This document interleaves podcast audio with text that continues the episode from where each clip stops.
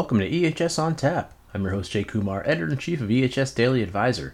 This week I talked to Zach Pucillo, EHS compliance manager at KPA, about best practices for handling hazardous materials. And now, on to the interview. I'm joined today by Zach Pucillo, EHS compliance manager at KPA. Welcome to the show, Zach. Thank you, Jay. Thank you for having me today. Excited to be here. Uh, it's great to have you, uh, and welcome back. You were on the show probably about six months ago. Um, before we jump into uh, talking about hazardous chemicals, I was wondering if you could uh, tell me a little bit about yourself and what you do at KPA. Sure. So, KPA, we're a compliance company for environmental health and safety. Uh, we do a lot of compliance software and consulting work for our businesses and clientele that we do work with out there. Uh, we p- provide solutions to help our clients identify, remedy, uh, you know, and prevent workplace safety. I'm sorry, workplace incidents, uh, promoting safety cultures that are out there. So what I do for KPA is I'm the EHS compliance manager. I try to stay on top of all the environmental health and safety regulation changes that are going on out there with the federal and state governments, which is no easy task to do. I was gonna say it's a lot of stuff. It is, it is. Uh, but then I tried to take that information, I digest it and interpret it, and then train our field consulting team to take those messages out to our clientele to figure out what regulations actually affect our clientele. Uh, because we walk that fine line where we're working with businesses every day. And so, are we looking for compliance? Are we looking to go beyond compliance? We're always pushing going beyond compliance, but we understand that we have to work within our means as well too. So mm-hmm. I've been with KPA for about 17 years. Uh, earned the CSP designation, the CHMM designation as well too. So uh, just lifelong learner. Awesome.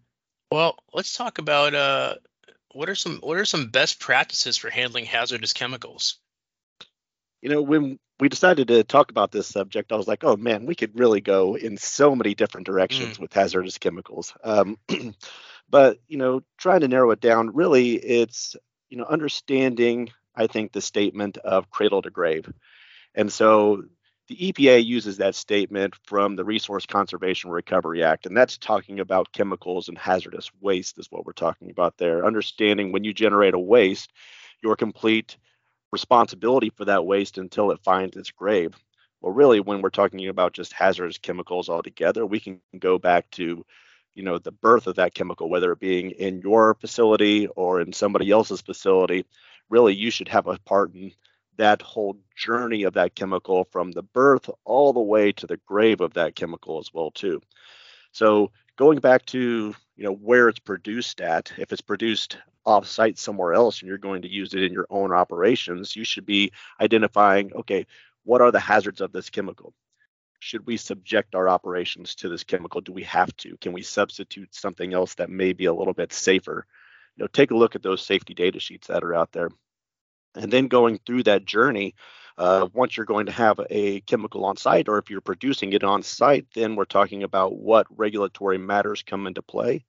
And then, you know, those regulatory conditions were created because of missteps back in the day. You know, we had the incident in Bhopal, India, years ago that created a lot of different environmental reporting and preparedness for chemical accidents. You know, 2013 there was the West Texas fertilizer incident where that was mainly about just storage of chemicals on the on the actual premises and you know making sure that they are segregated away from any other type of operations. So we're talking about like once we get into like producing chemicals on site, there's process safety management strategies that come into play. OSHA has a whole section on process safety management. So if you have chemicals on site that are above certain, certain thresholds, then you need to actually put in process safety management plans. When you get into like the receiving chemicals and the everyday use, we're talking hazard communication. You know, the employee's right to understand the hazards associated with those chemicals that they're using on a day-to-day basis. And you know, the HAZCOM plan is going to involve storage, segregation, inspections of those container areas, personal protective equipment. Uh, going along with HAZCOM, you may have an emergency situation with a chemical that happens on site, so you really need an emergency response plan as well too. Mm-hmm. Uh, depending on how much you store, you may need a tier two uh, report that it gets completed for so that outside responders know what to do when they arrive on site and what's actually stored on site. And then if you're in the, you know, the operations of cleaning up hazardous materials, then we're talking the hazardous waste operator training and plans, and that's another OSHA initiative out there.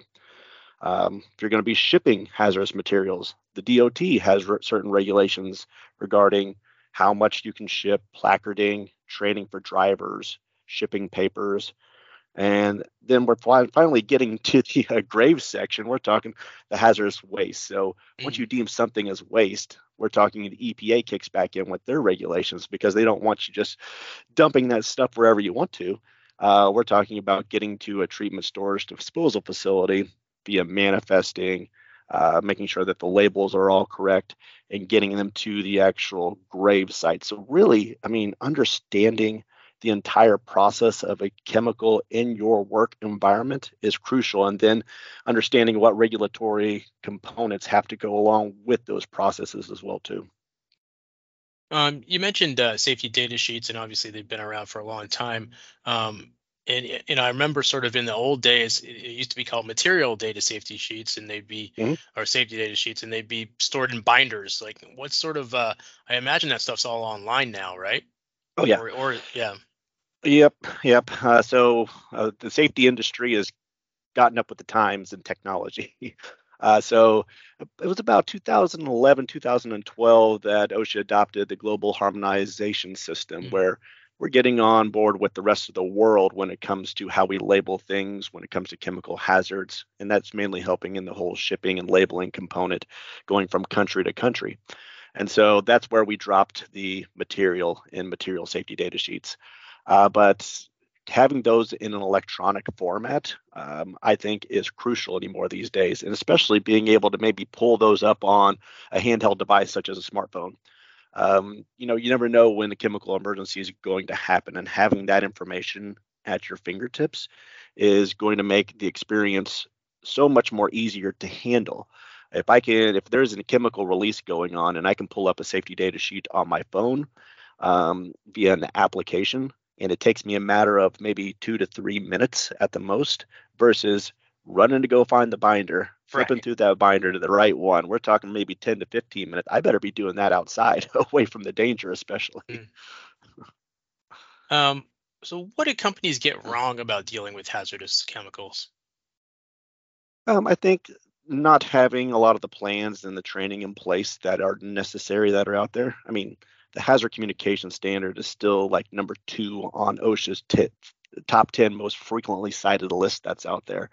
Uh, so, not understanding what they need to do when they actually harness and use chemicals on site that potentially could be hazardous, but then taking it a step further and really uh, establishing specific plans for your site. Uh, too many times we just rely upon people to just okay you're going to take this drum and you're going to put it here you're going to fill it with this you're going to put this label on it you're going to use this particular funnel and that's your job. But why are we doing all those things? If the employee understands why what are the con- consequences of us you know using a metal container for a corrosive versus a plastic container then we're not really doing our job at that point. We're we're we're relying on the employee to figure out that information, and too many times they're probably going to end up getting mixed up, and at that point we're going to have an issue. So, for instance, if I put a corrosive material in a metal drum, it's going to corrode out the bottom of the drum. We're going to have a leak or exposure at some point. But if the employee puts it in the polyethylene drum, we know that that's not going to leak at that point. So, really understanding a lot of these different components of material storage. Another thing is like proper ventilation. ventilation is something that, you know, when chemicals give off fumes or vapors, uh, that's pretty serious hazard for the mm. employee working in that area. You know, I've been in operations. In fact, in a particular plant, I was uh, doing an, an inspection in one time. I went back to the shipping area, and they had two drums of separate chemicals and when they combine those chemicals together in like a cardboard box, it would create a hardened foam to pack in whatever the item was in the box to make sure it's not going to shift around during any type of transport. Well, once you combine those two chemicals together, it made a vapor come off of there or fume that was pretty intoxicating. Like I was even getting headaches stare, sitting there watching the operation for about Jeez. five to 10 minutes. And so I asked, I was like, what are you guys doing for ventilation? What does the SDS say on here? And unfortunately, the SDS was not very helpful. It said um, use general ventilation, and if not available, um, use respirators. And so it's like, okay, well, what is your ventilation plan? And the employee told me, well, there's this fan up here. we kicked on the fan, it didn't do a thing. And so there was still no air movement going on. And that's when I was consulting. I was like, we got to get in some industrial hygiene, like monitoring at this point. What is the actual exposure here? Or can we kick up a higher industrial fan in here to get those vapors out of there? Uh, because we're we're really you know going to harm some employees here, and you know set ourselves up for risk at the same time. So sometimes you've got to go beyond what the SDS says as well too. You got to take a look. What are the actual hazards apart that are a part of this process? Uh, and then making sure that you know you're going through that whole cradle to grave portion of it you know understanding like like oh we're going to ship chemicals? Well at that point DOT regulations kick in. So what is the placarding? What are the shipping papers that we have to actually have as a part of this? Do we actually need a HAZWOPER or type of certification? Are we doing any material cleanup plans? So just really understanding throughout the entire process what's going on. Um, you know also, one last thing I would say about this before we move on is really just understanding what to do in a bad situation, basically. So, really having emergency procedures down for the employees because we're talking it turns into a chaotic atmosphere when there's a, a, a spill or a chemical starts sizzling. In fact, I worked for a university and I was in their EHS department and I was a part of the team that where we went around on the campus and collected waste from, you know, the different laboratories and the medical facilities that were on site. We would pack all that together, get it ready for shipment out to a, a treatment storage disposal facility. So there was one time where we were combining all of our solvents together that we had collected from the campus. We had some xylenes, uh, some toluenes that were out there from our photo departments, different things like that. And so we were combining the like flammable solvents into one 55 gallon drum. Well, co- counterpart of mine was just kind of grabbing some small vials that were labeled as solvents as well too to add to the drum as well.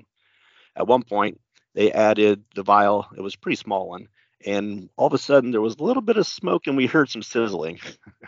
And that was not good. We were in respirators at the time because that was a requirement for us handling the vapors. And we had a walkie talkie that would go out to our department head which was in the building next door to us.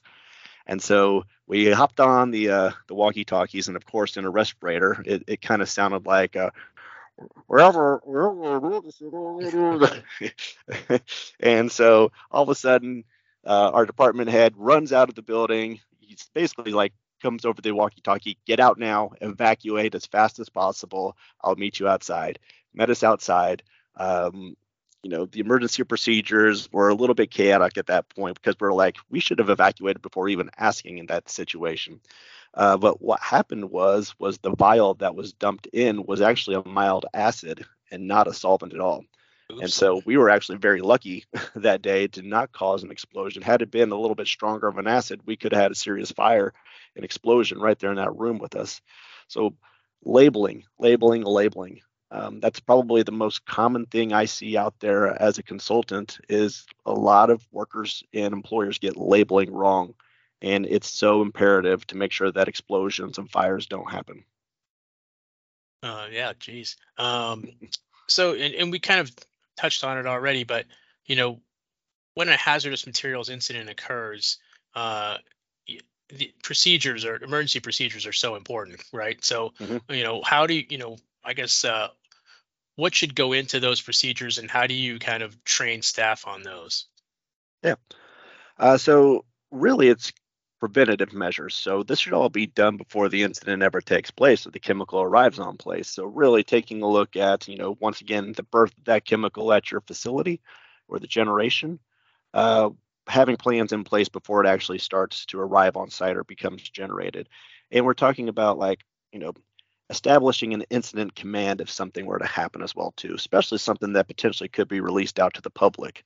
You know, in incident command units happen with hazmat teams when they arrive on site, but having your own incident command unit within your organization, I think is a very good place to start.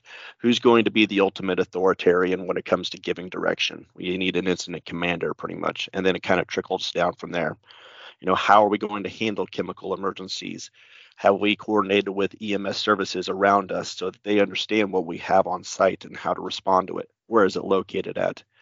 You know, cleanup efforts, partnerships when it comes to that that should all be a part of your plan. And also, well, one thing that people don't think about is also media control.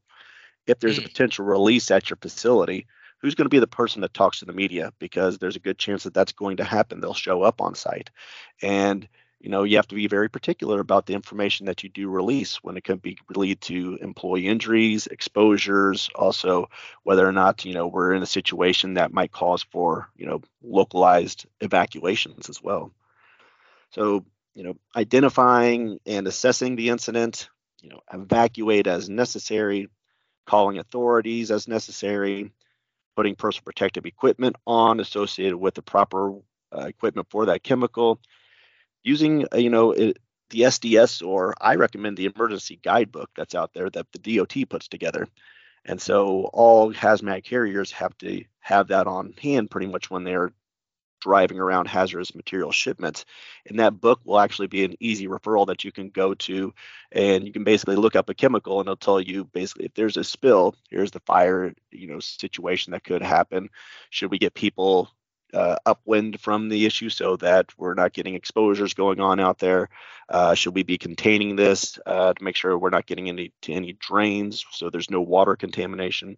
So the emergency guidebook is actually an online application as well too um, a mobile app, I would highly recommend for any EHS professional. They should have that downloaded on their phone.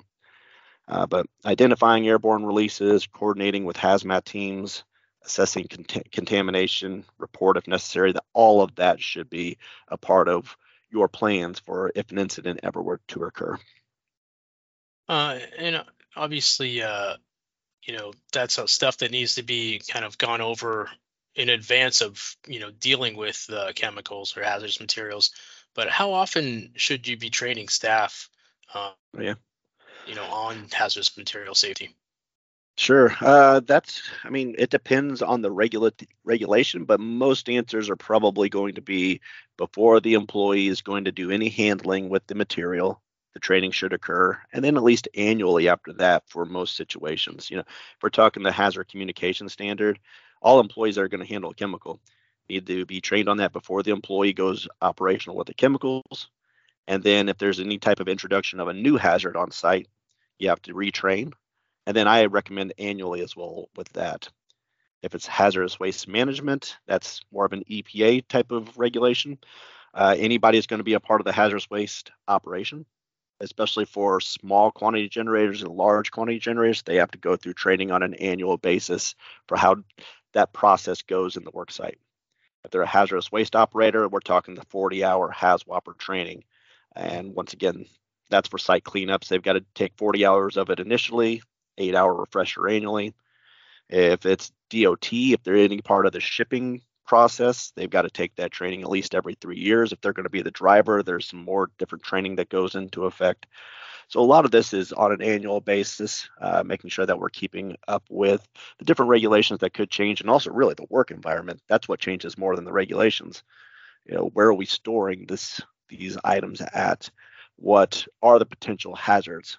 You know, do we have the proper labeling on all of these items? Um, there's softwares out there today as well too that really do generate and help out with the, all of those components the sds the labeling component. In fact, KPA has a software uh, where if you basically look up a safety data sheet or a chemical, uh, you have a couple options. You can have the safety data sheet, or if you need like a secondary container label, you can click request that. It'll pull all the pertinent information from the safety data sheet and create a label that you can print out and put right on the container itself. So lots of different great softwares out there that can aid in the management of hazardous materials on site, hazardous waste, all that. Uh, so, like I said, safety and environmental consulting companies have gotten up with the times and the technology, and so might as well put that to use as much as possible. Because there's just so much to keep track of, as you know, as you've just been going over, just the, all different regulators and, and agencies uh, all the different requirements. You know, you can't expect to just sort of, you know, necessarily know all this stuff, uh, you know, right off the top of your head. You know, I think having having something that can kind of track all that for you, uh, it's got to be crucial. Oh, for sure. Yeah. I mean, there's so many different reports that go along out there as well too. You've got like EPA Tier Two reporting. You've got large quantity generator reports that go into all of this. Wouldn't it be great if you had um, basically software that can do majority of these items for you. You basically put in, you know, your information, and then that software can pull all that information and generate a tier two report. You know, there there's software companies out there such as KPA that can actually do that type of service. So keeping up to date with all this information, we used to use spreadsheets. Um, we used to use, you know, probably Microsoft Word to a certain extent. Yeah. It, it, we can get away from all that now, yeah. and we can make these Word, things Word work for us so much right? easier. Yeah. yeah. yeah. Um, uh, any anything else sort of uh, that kind of springs to your mind when it comes to just sort of you know being prepared for dealing with hazardous chemicals? It's not the if it's ever going to happen. It's probably the when. And so I mean, the whole theme was really being prepared ahead of time with prevention yeah. strategies. You know, really going into what you have and identify what you have on site. I mean, the EPA is what the entity that defines hazardous materials. And so, really identifying what you have on site, understanding the chemical, the more you understand about the chemicals and the processes involved with the chemicals throughout the whole birth to the grave of that chemical, the more successful and safer your operations are going to be. So, uh, really, is taking a time to sit down as a team and, like I said, put that timeline out there. You know, this chemical is arriving on site this way at this point. Let's go all throughout that process to make sure that we dot all our I's, cross all of our T's to make sure that we don't have a chance for a spill. But if we do, let's also get dot our I's and cross our T's and work with outside EMS coordinators on how they would handle and approach the situation and what they would like for us from us when they arrive on site. It's great advice. Zach, thank you so much for joining me today. It's been great. Thank you very much for having me. I always appreciate our talks. And then until next time. All right. That wraps up episode 176 of EHS on Tap. You can find more information about the show and listen to on demand episodes at ehsdailyadvisor.blr.com. You can subscribe to the show wherever you get podcasts. Thanks for listening and I hope you join me next time.